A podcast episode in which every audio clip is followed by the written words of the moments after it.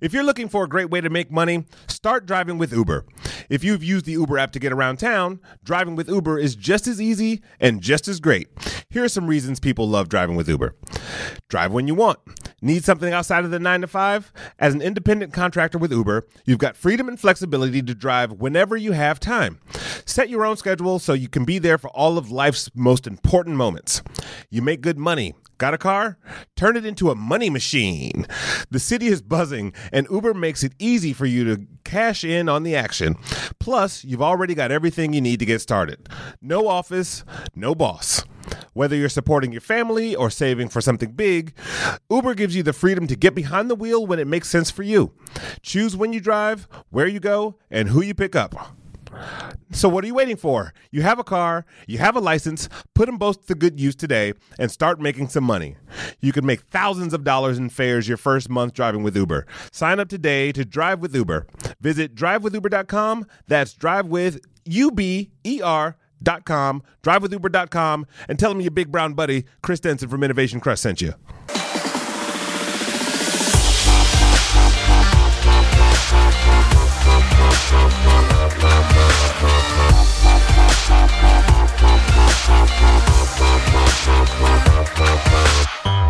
Everybody ready? You guys ready? You guys ready for another inter- uh, well?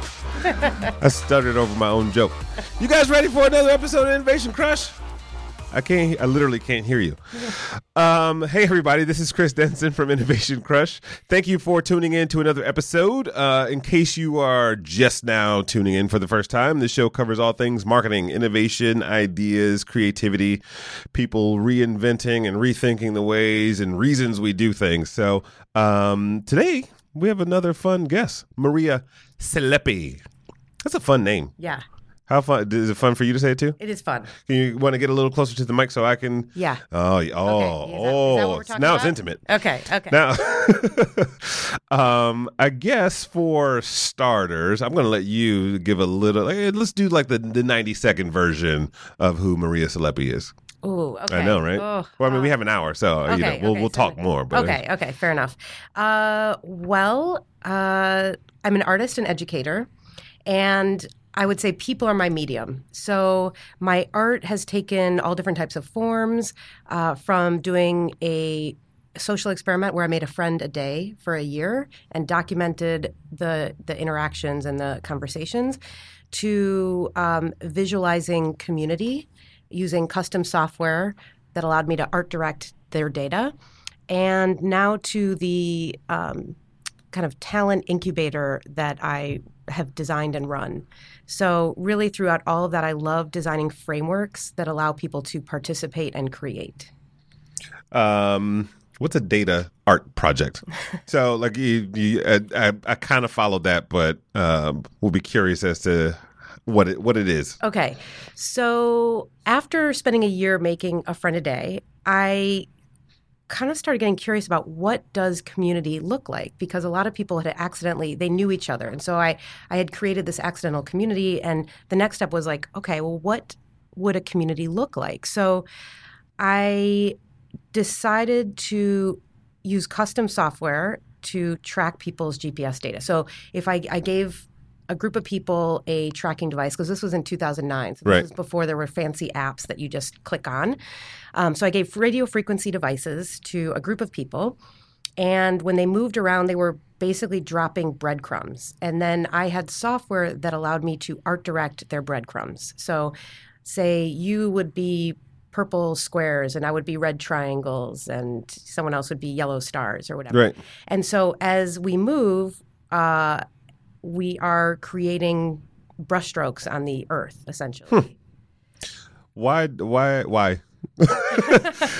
you know, Well, I, you know, honestly, it was it was after the Friend a Day project when I realized just how serendipitous life is, Right. And that, for example, if you were to miss the bus and you have to wait for an extra five minutes, and that caused you to run into a friend that you wouldn't have run into had Right. you caught the bus, and so I kind of started to think about literally like the people you know and how close you come to running into them, and, Right. and then what would that look like? What does our mark on the earth look like?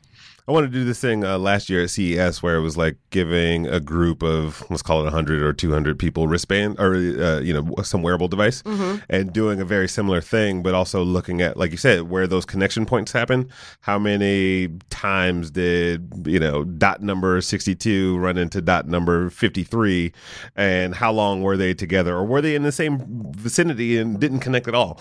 Um, and this kind of just look at how serendipitous life is, um, especially whether it's in the business environment or in life in general. Um, so I'm going to fast forward a little bit to 72U. Um, tell us about your your role there. Okay.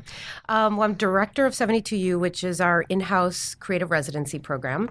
And it's designed to uh, take the participants to the next level creatively and professionally. So that was my charge. So I was brought on to design this program and run it. And so it's basically it's three months long. We curate an interdisciplinary team of makers. So we'll have aerospace engineers or architects, uh, designers, creative coders, um, filmmakers. So all different types of wonderful weirdos. Yep. And That's I should, I should name this show that. yeah, I'm going to change it from Innovation Crush to Wonderful Weirdos. I'm going to. Say yeah, you should take it. Thank you. Um, so we have all these wonderful weirdos, and we look at what their skill sets are and what where they want to be going in their career, and then I design the projects that we'll work on. So the curriculum gets redesigned every session based on the participants. And we bring in guest speakers. We um, take them on creative retreats. We do these large scale projects. Like right now, the team is building a park in Venice. Wow. So, um, making art with drones this session and a book. So we're doing all three of those things in a in three month period. So, let, for the sake of people who may not know, Mm-hmm. what is 72 and Sunny?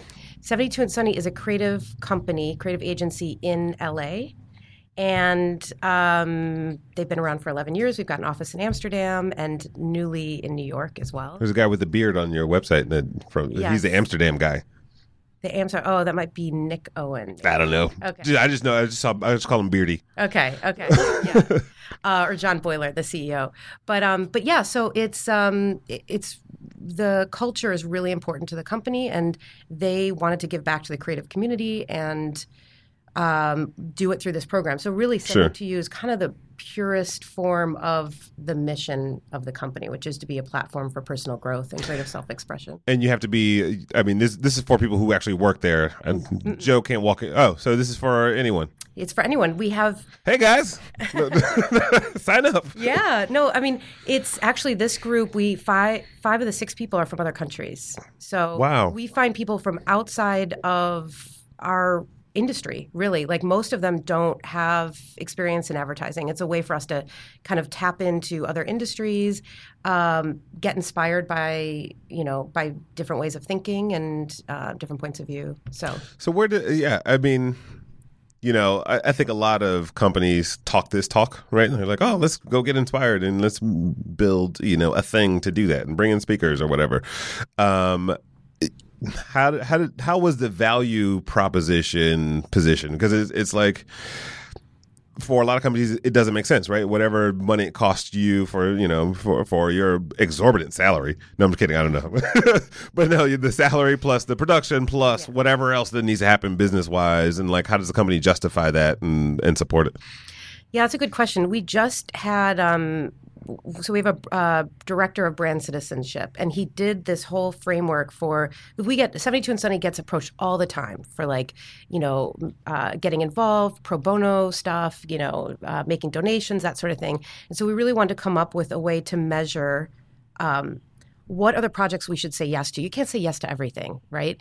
So how what could we what should we be saying yes to, and then and then putting all of our resources, you know, um, towards those Right. So it's interesting because he just presented this to the whole company yesterday, the metric for how we should judge that, and really paying off the the mission of being a platform um, for personal growth was how do we give access to um, the creative class? Like, how do we get more people involved and be a part of the creative class? Sure. And so 72U, I mean, this this is kind of in hindsight now because 72U has been around for a couple years. Um, but it pays off all of that. Like it, it, it gives access, it gets people involved, it makes it accessible. So um, I think the big proposition is really to give back to the creative community, to find talent, although that's not the main point. Secondary. Just, uh, Secondary. yeah. Um, you know, I think it also it it definitely adds to the culture. Like if they took away 72, I think it would be a huge hit on the the company culture. Right. Um, we get attention, we get press for it. You know, we're doing projects that are kind of interesting that allow us to experiment and innovate.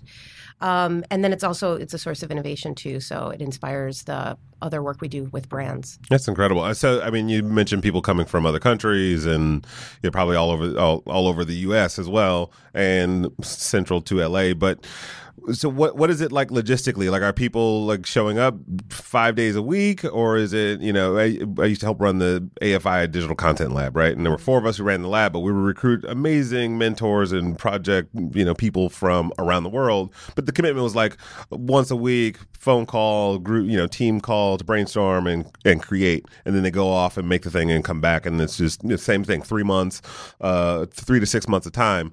Uh, RIP to the AFI Digital Content Lab, but um, so but yours is still going, so don't don't worry about it. But yeah, just like logistically, like how does it all like come together? What's expected of the participants? We they have to be completely. It, it's all in for three months. Right. They can't do anything else. We it's we need them fully invested emotionally and physically, five days a week. I mean, it's probably about. 50 hours a week. You know, I mean it's it's you know it's It's like, intense. It's intense, but I mean they're doing fun shit. They're making Right. parks. They're you know, I mean it's it's all like passion projects. So it's one of those when you're doing a passion project, you don't you, you don't want to sleep. You want to just work and so it's not necessarily sustainable, Sure. but it's 3 months and they get tons of experience and and just it's oftentimes because we do a um uh, we have, we send them give them an evaluation the alumni to kind of track the impact over time Boo. yeah, it's just yay or boo. That's it. That's it. It's only two. that's all, you, that's all I get. Um, no, it's actually really interesting to understand how it affects them, and especially like a year later, they can look back on the experience because sometimes right after the experience, like what just happened, and it Yeah. takes a little while for it to sink in. Um, and oftentimes they're like, "That was the most creative experience I've ever had in my life. Like Right. that was that was." The most transformative thing that they, Yeah. you know, so it, that's it's special. It's, Well, I've, I've participated in a lot of you know events like that. You know, maybe they, maybe not three months, but let's say four days. Right, you go somewhere, um, some remote retreat with a bunch of other really amazing creatives, and how do you get people to? Because you you get you get in an environment with like minded people, and you get this heightened sense of like possibility and per, internal possibility, external possibility, and uh, and then you go back into the real world, right? Like these people go back to their homes or their job where they're the only one of them or whatever. Like, have you uncovered any uh, advice or, or tips on how to sustain that high after you leave 72U? hmm Yeah, it's a good question. That's something that we want to do with the alumni group too. Is continue to be a resource for them and and connect them to each other, and because they're all makers, so they're they're the kind of people that are always tinkering. They always have a project, Right. and so connecting them to each other so they can share skill sets and passions. Um, I think you know it. It's. I don't know the exact answer. I don't know how difficult it is. It probably. I think sadness because it's over. You know, it's a Right. special three month time where they get to experiment. They've they've got all the support and resources and interesting challenges. And I think it's probably a little tough for them, even when they get their dream job afterwards. It's tough for them to, you know, to kind of go back to normal life. Right. Um, but my favorite stories are the ones where people come in one thing and three months later come out another thing, where it totally pivots their career. Wow. So like we've had you know a journalist come in three months later she gets hired as a strategist. Um, an artist come in three months later they're a creative technologist. So those are always kind of intro, you know, like my favorite stories. That is great. Yeah. Um, so let's let's go back to the not, maybe not the beginning, but at least the beginning of this conversation. Uh, you made 365 friends in one year. Um, why did that project happen? That's a really good question. Thank you. Um, And I I've Been practicing. um, and I actually made 412 friends Oh. in 366 days because it was a leap year. Um, some days I met multiple interesting people, so I'm like, ah, come on board. Right. Um, so I I, was- I would like to know what the criteria is for being included and not included, but keep Okay. continue with the, be- Okay. the beginning. So I was actually at my lowest point in life. Um, so I'll back up a little bit earlier. It was um, 2007, and I was in New York, and I kind of had a great life on paper. I was an art director at Wyatt, working on Madison Avenue, and dating my copywriter, and um, just uh, you know, I felt like I'd made it. You know, I was in advertising in New York, and um, but really inside I was miserable. I'd kind of um, just just was stuck personally and professionally. Mhm. So the final straw, I woke up one morning and I discovered a bald spot due to stress on the top of my head. It was about the size of a quarter, and that I mean, it took my breath away. And that's when I realized I'm like, you know what? I've got to get out of here. This is I'm just in a toxic situation. yeah. And my birthday was coming up. It was like three weeks later. So I decided that day, I'm like, you know what? I'm going to resign on my birthday. And so I did. I came in and I put, I made my. You're like, happy birthday. You're like, put it down, guys. I got I got some news. I got some news. Are you sitting? Are you sitting? Maybe you should be sitting. exactly. Um, so I put my resignation letter into cupcakes, made little flags and put them in each cupcake and passed them out at the office and said, "This is my birthday and this is my two weeks." Um, so I did that, and then three weeks later, I found myself living in Chicago. I had landed a dream job. I was running a um, grad level school for people who want to get into advertising on the creative side. Um, so that really utilized it was it was kind of the best of both worlds. Um, it was all the things I loved about advertising, and then um, I'm kind of a teacher at heart as well, and so it was great. So I did that for about five years, but I found myself it was like two months into my new city, my new life. You know, um, I was newly single, and kind of had you know broken up with the guy I thought I was going to marry. right. It's a lot of jarring experiences all at once. I mean, I basically started completely over. Left Right. my city, my friends, the guy I thought I was going to marry, my career. And I realized I was like, you know, something's missing. It's like, oh, friends.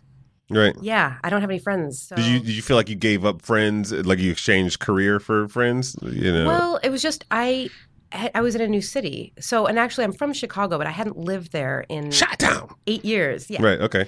And so, um, so I did have one good friend in Evanston, but um, you know, she, but I, yeah. So I was new in Chicago, and really was starting over. You know, Right. um, and so that's when I decided, you know what, I'm going to make a new friend every single day for a year and document it as a social experiment. I needed a project. You know, I was I had a hole in my heart. I needed to fill it. Um, I, you know, I needed friends. So it was very practical, and it also satisfied my creative urge. So I went on this wild adventure. It was the hardest thing I've ever done. Um, and I had three simple rules. It had to be a significant social exchange. I had to feel a connection, and I couldn't go home until I made a friend. And it was actually very freeing not to have control Right. Um, because I let the project dictate my life. So whereas I would Maria, normal Maria would would go home. It's like, oh, okay, we've had dinner, we've had a drink, time to go home. I was like, well, the project dictates that I stay out a little bit longer because I've met this interesting person and I need to get to know them a little bit more so I can include them in my project. So it was just really nice to kind of to just follow this pro just totally um, give myself to this project and see where it took me. It's kind of like People of New York before there was People of New York, Yeah. um, which is which is interesting. Um, what types of like how did these encounters happen? Right? Were they it was anything on, on the table? Like it was it a grocery store, gas Yeah. station, um, and then what were some of the I don't know some of the personalities and profiles you came across? Yeah, I mean, I've I met artists and businessmen, musicians. Um, I met a convicted murderer who was just days out of jail. He had never been on the internet before, um, and he recited poetry to me. Um, I met a stripper. Went to a strip club and met a stripper, and she told me her story was very. She was surprisingly like girl next door type. Right. Did you tell these people that you were doing a project, or was it like you? no, I not till the very end because I Right. didn't want them to play to camera. Right. You know, because as soon as someone, you know, they that you would act different. And Of actually, course. there were sometimes people would find out too soon, and then they would act different. I'm like, oh shoot, they Right. they found out too early.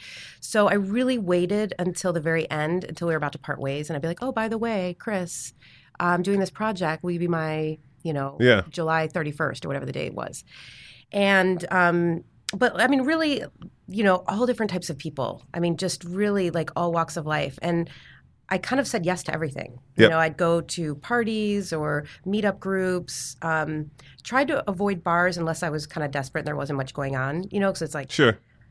you know a little too easy. You know, Right. Right. um, but yeah, just kind of all different. Like anytime I left oh, left my house, I never left without my camera, waivers, a pen, and just the attitude of like I could meet them anywhere. You know, Right. Just like this, having this, op- like really kind of practice being open the whole year. Um, and so yeah, so that was kind of my year, and then I brought them all together. I'd write a story, so I'd take their photo once they agreed to be my friend for the day. Um, I gave them a little business card that said thank you, and wrote, I wrote their date. So we kind of had a receipt for the transaction, and then photographed them. And then that night, I'd go home and write like a 200 word narrative about the encounter. And so at the end of the year, I had a gallery show, created a poster for every day of the year. So it was like their date, Yep. their picture, and then the story, and then an update on our, you know, relationship. Had I seen them? Some of them I dated. Um, so it was just all, you know, all just diff- different types of people, and it was really interesting to see them all come together and see how many people knew each other. And that's when I realized that I had created this accidental community because Right. they all felt a part of something.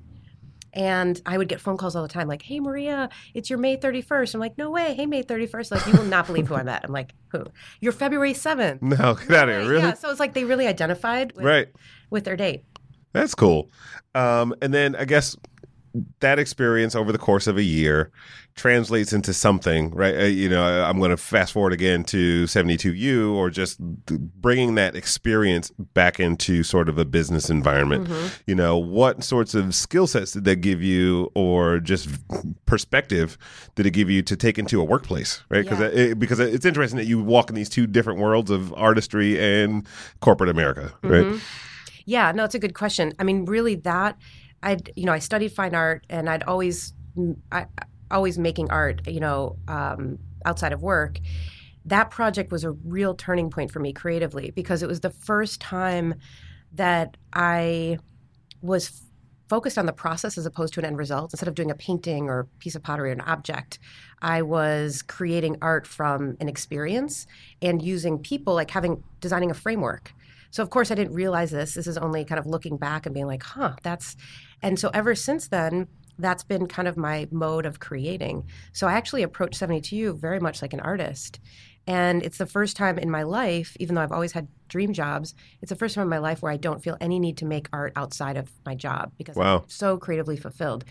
Um, and have so many more resources and and I think my um, kind of my genius, you know, everyone has a genius. I think my genius is not necessarily in the cra- in a specific craft um, but- with a medium, but it's really like designing frameworks or finding ways for people to uh, come together and make something. So Right. 72 is very much like that. Like, okay, let's define the team, um, and they each have a unique thing to offer the group.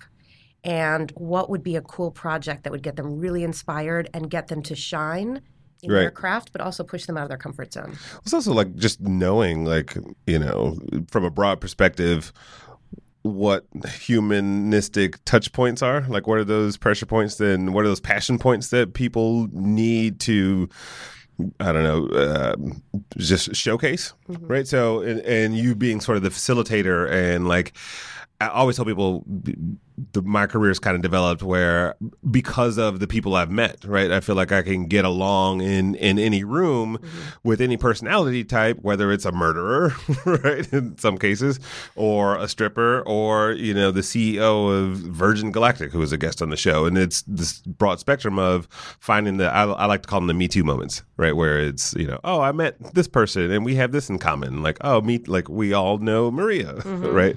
So that's that's cool. Um, what's uh, what's next for you? Like, is you know, as far as like, how does this program evolve? You know, or does it does it kind of stay the same? And and if you need, if you're if this is giving away the secret sauce, just let me know. But would love to just kind of hear like, okay, what's the plan beyond? Yeah, no, that's a good question. Um, it's uh, well, first off, we have an open source mentality towards the program. Right. It's really, I mean, you know, I may sound like I'm drinking the Kool Aid, and perhaps I am, but it's so amazing, inspiring that they're putting this many resources towards giving back. You know, Right. really, I mean, it, it's a tre- tremendous amount, and there's no obligation. You know, it's a free program. Um, that we would love nothing more to see other companies do the same. So even if, if we had a another ad agency, another competitor reach out to us and be like, "Hey, we want to do a program like yours. Could you help us build it?" The answer is yes. Right. Um, I'm happy to share um, the framework, and it, it's of course it works with our culture, and it has to be modified. So there's no secrets. Um, but um, what's next for 72U for me is we're actually scaling. So um, we are going to open a 72U in our Amsterdam office in 2016. So we're now um, we're kind of actively looking for a director um, to run that program. Um, so if you know anyone, Uh, I think I have my resume here. With okay. The, where you have my resume? here? okay, cool. Thanks. Um, but yeah, so we're going to be scaling it. We're taking it um, to Europe, and that'll be interesting to see how it it changes too a little bit to kind Right. of fit that office. That office is really culturally diverse. I mean, they they have something like. 40 countries represented out of 120 people or something. It's just really like an insanely diverse Wow. office. So, um, um, so yeah, so that's the next step for 72U. Right. Um, and I think also figuring out how to scale. How do we inspire? And I think we have inspired other programs, um, and that's great because that's a real win for for the creative class. Sure. No, it's interesting. I mean, I, I think about Europe a lot, right? And, and I, I work a lot in innovation, and I'm always like every every like really cool example I see is like somewhere abroad. Um, there was just this one video for a tourist spot in Switzerland, and um, some guy was like skyping into like a digital display inside a train station, and he was like, "I'm printing you out a ticket. You should come to Vren right now." And he's like, people are like, "Now?" And so this over the course of the four minutes of this video, you, all of a sudden you see all these people walking up a hill to come and meet this guy that they've n- never seen before, and it was you know they documented it, it was a real experience. Um, you find like you know nobody would do that about i don't know uh, big sur right you know uh, so I, I don't know like as you look abroad like what are some of the other sort of cultural similarities or differences that you know that you may have noticed or that you're considering in terms of the div- the a broader diversity of perspectives versus what what's here Yeah, it's interesting because we, I mean. 72 does allow us that is one thing it allows us to get more diversity in and not and and I want to clarify because I think diversity people always think race you know it's like it, mm-hmm. it very becomes very one dimensional and actually we approach diversity like 72 like we look for people that have multiple levels of experience. So we might have someone right out of undergrad if they're exceptional um, we've had someone as old as kind of mid 40s you know so there's age oh no not mid 40s old hey, diversity in, in age, diversity in backgrounds, and diversity in points of view, skill sets. So really thinking of like how can we get the most the just the most diversity and not just kind of one dimensionally Right. thinking about it one dimensionally. Um, with Amsterdam, I think it would be more of the same. I think um, I think that part would be pretty much the same. It, they I know that their their goal would be to have everyone in the program have English as a second language. sure So um, just I guess kind of taking what we're doing and take and pushing it even further. Um, and I think it's easier to do that too because Europe, it's like they're all the countries are like right next to each other, and you know it's you've, you've got so many different cultures, so much. Their, their, their proximity works for them. I like I like that, and I'm and I'm jealous of the fact that you're not held to traditional metrics, right? Like most companies, and, and again, we we talked about this a little while ago, but a lot of companies want to create these kinds of. We've talked to the head of L'Oreal's um, connected beauty incubator, the guy who runs innovation at Adidas, and most of them don't have like any sort of bottom line, right? Uh, And I think a lot of businesses, especially if they're in the service and services side of it, like everything has to make dollars and cents. I said RIP to the AFI Digital Content Lab. We were self funded but we also weren't contributing to the you know the AFI's bottom line. Mm-hmm. Um, so you know how I, don't know, just what as far as like the metrics that you look at. Um, what are they? Yeah, no, that's a great question because you know it really takes a visionary, it takes someone who gets it at the top, who you know, and Right. and John Boiler is our CEO, and it was really it's it was his kind of vision to to have this program, um, and that's the right person to have it because he'll make it happen. Right. Um, our metric for success is really have we taken this group of people to the next level creatively and professionally? And so that's why the um, you know we we survey them before they come in and afterwards. Um, has there have they uh, one thing we focus on is their emotional intelligence. Is that something they've practiced? Right. Um, so we're measuring Define emotional intelligence. well, specifically like self awareness, conscientiousness, openness, Mm-hmm. because we I've found that those three things are really key when you're working with other people. Right. And so you could have someone brilliant, but if they don't have emotional intelligence, it's um, like I would rather have someone who has high emotional intellig- intelligence who is a their portfolio is not quite as good Right. a- a- as opposed to the opposite because I've seen it. I mean, I've seen so many different group dynamics. I'm on my seventh group dynamic, and um, each one is so different. It's kind of fascinating, but um, it's a, this chemistry Right. experiment. You know, Yeah. Yeah. I equate it to like food ingredients. So like both ingredients could taste good on their own, but you put them together, you're like, ooh, that one overpowers that one. You know, Peanut butter and butter. not- Exactly. those Oh. two things don't work. that's a great. I found that out this morning. I don't even want to know how you found out about no, it. I'm just I did, I did not, but uh, but I, in my mind, I just found Yeah. out that it's a pretty horrible yeah. combination. But so back to metrics. So that I think, um, you know, helping them along their careers. Um, another metric is, um, you know, is hiring. Have we have we how many have we hired? Right. Um, and really, I would say the goal, kind of our, my personal goal is like sixty percent. You know, would be great. But again, it goes back to what's in the best interest of the participants, and we we bring people on that we know we can't hire, Right. and that's fine. So it's not like we're looking for necessarily people that we can hire. Um, and I think the other thing too is the program is really focused on collaboration and experimentation. Th- Those two are probably the that's the common thread through all the projects. Right. And so if we can get people after the program to come out and they're more collaborative and mm-hmm. they're more experimental, then that's a real win. You know, That's it's kind great. of getting them to think differently. Does this framework work at let's say a Wonder Bread? Right, like it, it- like if you go to a company that's not a creative company, Wonder Bread makes white bread. Are there, is Mon- are they still around? I don't uh, know. I'm, uh, I, see, I, I think I'm hungry. I talk about peanut butter and butter now. I'm on white bread. But like, as far as you take this, you know, this construct and put it in a new non-creative environment, you know, does it still thrive? I would love to find out. I would love to experiment. I mean, I would I would modify it. It has to fit the company.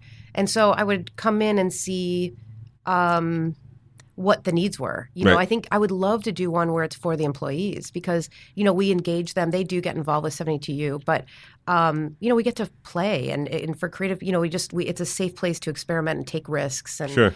um, and it would be great to extend that to employees, you know, just to kind of creatively um, uh, just kind of recharge them. Right.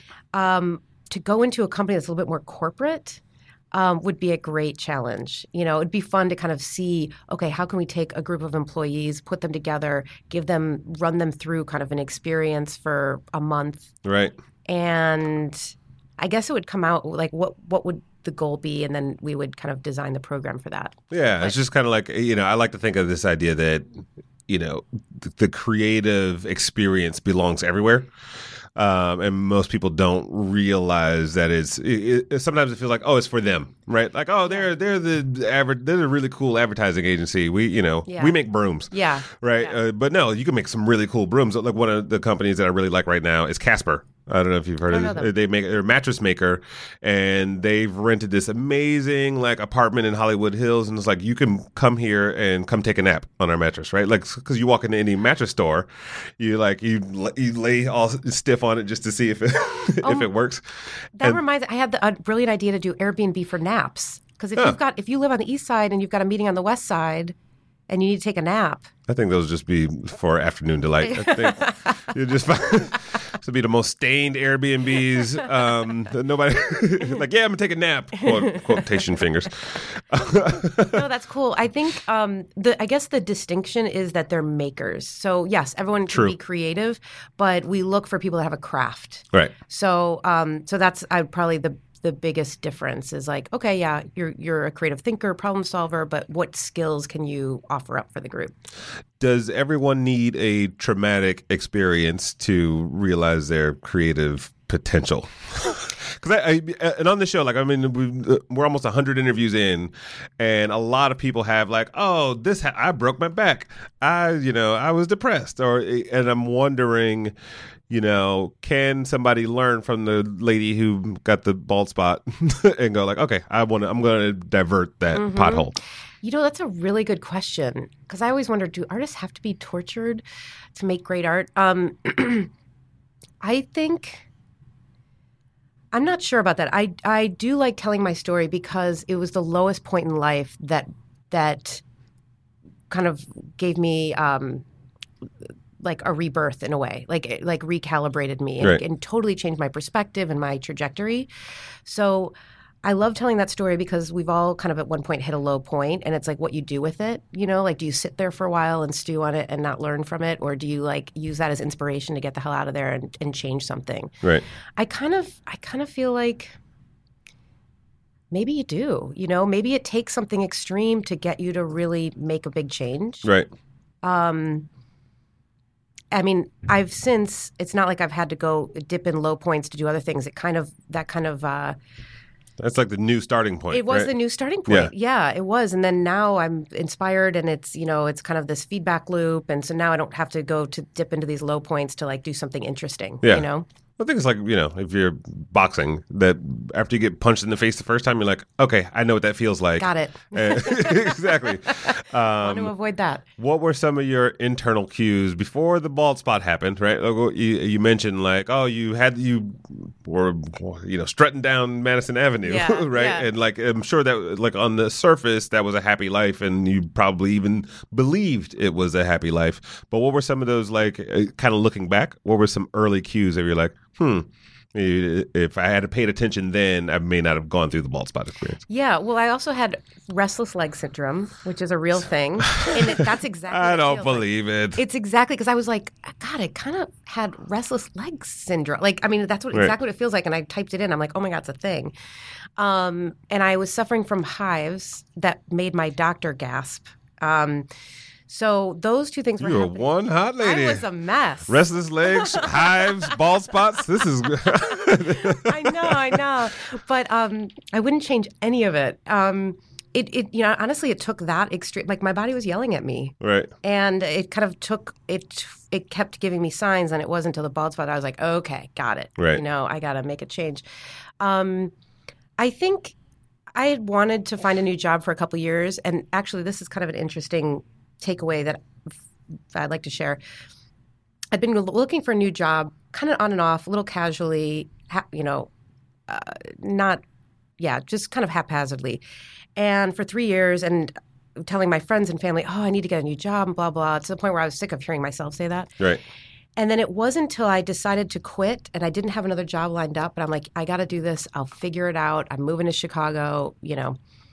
Literally two hours later, I got a phone call offering me to run uh, a portfolio school in Chicago, which is where I happen to be moving. And so my takeaway was like, God, I was when I played it safe, nothing happened. And when I was willing to step off the ledge because it was what I had to do, that's when the net was there and like this great opportunity. Yeah. And I feel like that's happened over and over again. You know, I mean, it's not being reckless, but it's not being afraid to take risks. Yeah. It's being trusting. It's like Mm-hmm. it's uh, one of my favorite quotes is it's kind of a metaphor, but it's like life is like a GPS system. Even if you take a wrong turn, it'll course correct you. Mm-hmm. And so, not being afraid to like take a wrong turn because you'll you'll get there eventually, right? Um, maybe not in the speed or the form that you were looking for, Mm-hmm. but um, what's what surprised you most since I don't know in the last ten years? Just I would say um, I equate my professional success to all the things I did that I never got paid to do. And I have been lucky to always have a dream job. Um, you know, at the time that was my dream job, but I still was always making art on the side, doing these social experiments and whatever, and putting all of my kind of disposable income towards my art, whether it's like developing the software or whatever. Um, making a friend a day, which is not cheap because you have to go out every day. Um, and then I eventually got to a point.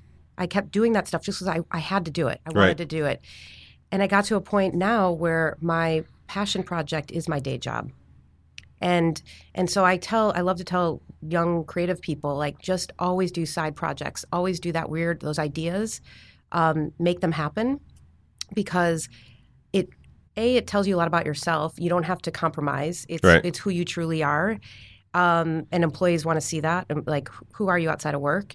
Um, but it also is what separates you and makes you interesting. Um, and and so yeah so i equate my professional success to all these like random things that i did on the side and i never that wasn't my intention. Um, Right. so yeah that's that's kind of surprising. I um I freestyle when I uh, rap when I leave my office, just to myself. Sometimes I'll turn a corner and it'll be like somebody be right there. Like I wonder if they heard the last line I just yeah said. i wonder if they what, what record label they work for exactly. my- yeah exactly. I, have, I do only do live demo tapes. Um, in elevators exactly. Uh, I wanted to ask you. Well, let's let's let's do this. Um, I don't know. Give us a, a couple of a couple of things, uh, a couple of examples of your other art projects. I know we were talking about this a little earlier, but you've got, you know, the data thing and the friend today. What's what else is kind of under your uh, artistic? Well, that I mean, those Belt. are the two biggest ones. Right. With the data projects, I mean, that was three or four years. Like the friend a day project was something I did for two years because I made a friend for a year, and then it took me a year to edit and do all the stuff for the gallery show, and then the data portraits was like probably three or four years. So those were two. Those were big chunks, and I was iterating. Right. Um, and then I think you know this is 72U is I would say in my art form, and Yep. we're making tons of stuff. Like in the last two years, we've made um, two short documentaries, one of which has been selected by 17 film festivals. Um, and uh, Now, if you get that number up to seventy-two, that would be ironic. Right, right, right on, yeah, on point. That would be amazing. Um, but so I look at, I guess that's an extension. So in the last two years, we've done short documentaries, we've done uh, immersive music event, kind of redefining the live music experience, um, so that the guests feel like they're in a work of art. And um, we're building a park right now. Um, we painted two four-story murals on the CNN building on the parking structure.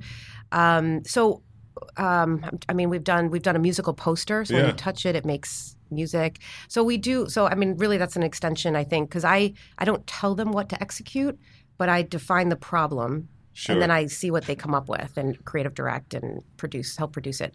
So, yeah. So I guess I would count that as as my art form as well. What does the what does the idea of commitment and or perseverance mean to you? Hmm, that's a really good question. Well, I learned that with making a friend a day for a year, and I learned to harness peer pressure. The only way I was able to do it was it was so public, and so I knew people were going to say, "Oh, so who'd you meet yesterday?" So I had to keep going. So that was really interesting. It was like, "Oh, if I if it was a private, like, oh, let's take a picture a day," I would Yeah. fudge it and be like, "Oh, I didn't take one yesterday. I'll take two today." But I had to be honest, like because it was public. And, Right. What's kind of like share, uh, uh, you know, the the underlying layer that to, to me is like kind of sharing your dream, right? Like sharing, and there's always a balance between how much you share, how much you don't share, or when and why and who and all that stuff. But like you said, if uh, I mean, it's accountability. it's totally accountability and like another like hack i guess around that is um, there's been times when i have a project where i'll meet with a friend every week and they've got a project too and we'll meet and we'll we'll declare what we're going to do for the next week like i'm going to have this done by next week when we meet and we would you know give each other feedback and so that was a way to kind of keep projects moving Sure. um, I think um, collaborating. It's one I'm really passionate about the idea of collaboration, and um, I think it makes the work better. You've got checks and balances, but also it helps you persevere. Right? You've got a group, so if you're kind of low or like, "Ah, I need a pep talk right now, you've got someone there. You, Right. You know, you've got people that you can share the the weight and the and keep each other moving forward. Well, stuff like that also helps to increase your emotional intelligence, right? Like just that, like that baby step of, Mm-hmm. you know, of like sharing a disappointment, which is the are the th- especially uh, with the accountability. I'm sure there were days where you just absolutely did not want to do it, or it's you know 11 o'clock at night, and you're like, shit, I didn't haven't met that friend yet, um, and there's this personal pressure that happens Mm-hmm. that we need to relieve, you know, somehow with these accountability partners or Yeah. you know, the people that come. Well, and also one thing too that we're I'm doing now with the group that's been kind of like revolutionary as far as team dynamics is um, we meet on Friday afternoon. We grab a beer and we talk about the highs and lows of the week, like or basically the challenges and the wins. right. And it's great because it allows a pressure valve. You know, they're working. It's intense, crazy deadlines and pressures and um, personalities, and Yeah. so it allows them to like put shit on the table and get it off their chest and talk about it so it doesn't build up. Um, and it also allows us to kind of talk about the wins. So much happens in a week that had we not taken time to reflect, you you forget. Right. So that's been huge as far as um, how, get, how, allowing them to like persevere through projects. Yeah, uh, with uh, a, a team that I work with, I always do like, what was a challenge from last week, and or what was a win from last week, and what is a hurdle that, that, you know that's coming up, and so that allows yes to like celebrate the win, like oh my gosh that's great, and then also like be be prepared for the difficulty. Yeah. right. So and be able to share it too. Like being able to say what you're ner- nervous about or concerned about Mm-hmm. kind of diminishes the, you know, once you've said it out loud, it's like, oh, okay, that's what that is. Right. And then you've got people to help or. unless it's something from outside of work, I'm like, whoa, whoa, I don't want to, I don't care Yeah, about your mom. Exactly. TMI. I do not care about your mother. Um, it's, uh, the show's called Innovation Crush. Mm-hmm. Uh, what are you currently crushing on out in the world? Is your, I mean, you've probably seen a lot by all these different personalities who have come into your walls. Um, but you know, what what have you been exposed to lately? You're like, oh my gosh, that is amazing. God, that's a good question. Um, well, there was just this really cool event that um, it, the art and tech event that was held at 72 and Sunny called Nerdy.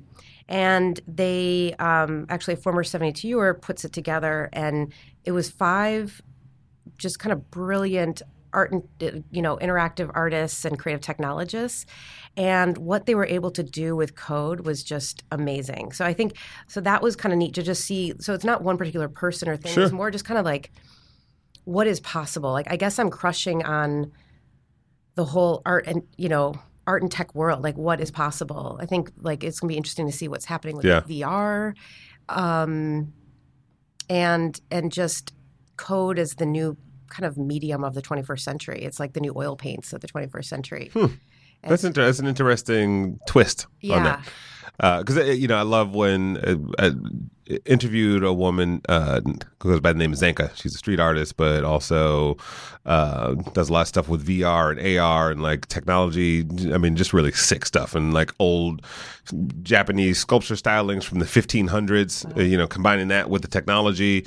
Um, but we got into this idea where artists kind of are the ones who help us take the technology to the next level. You know, most of the the nerdy people who are um, tinkering around with the stuff is like, oh, look, what we, look what we, what we can do, and it's crude. And then an artist, somebody with a creative skew, comes along and says, what if we put it in this context?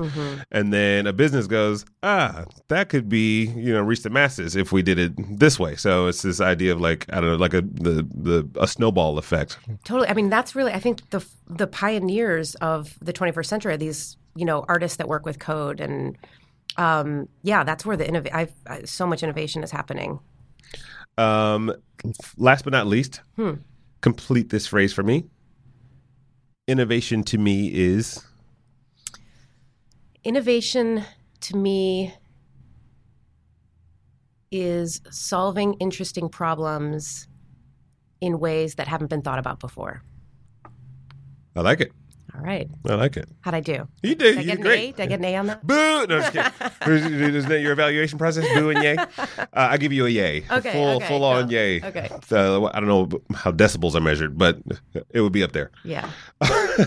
um, how did you feel? I felt pretty good about it. Good.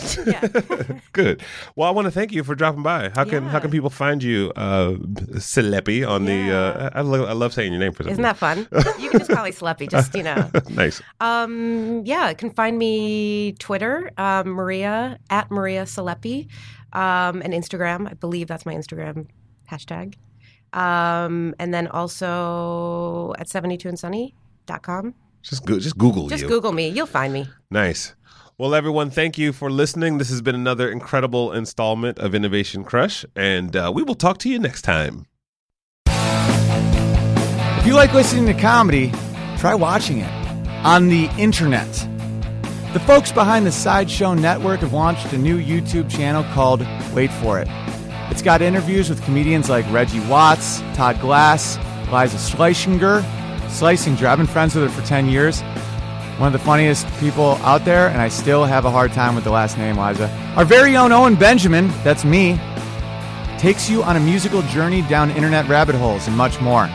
You don't have to wait any longer. Just go to youtube.com slash wait for it comedy. There's no need to wait for it anymore because it's here and it's funny. And I love you.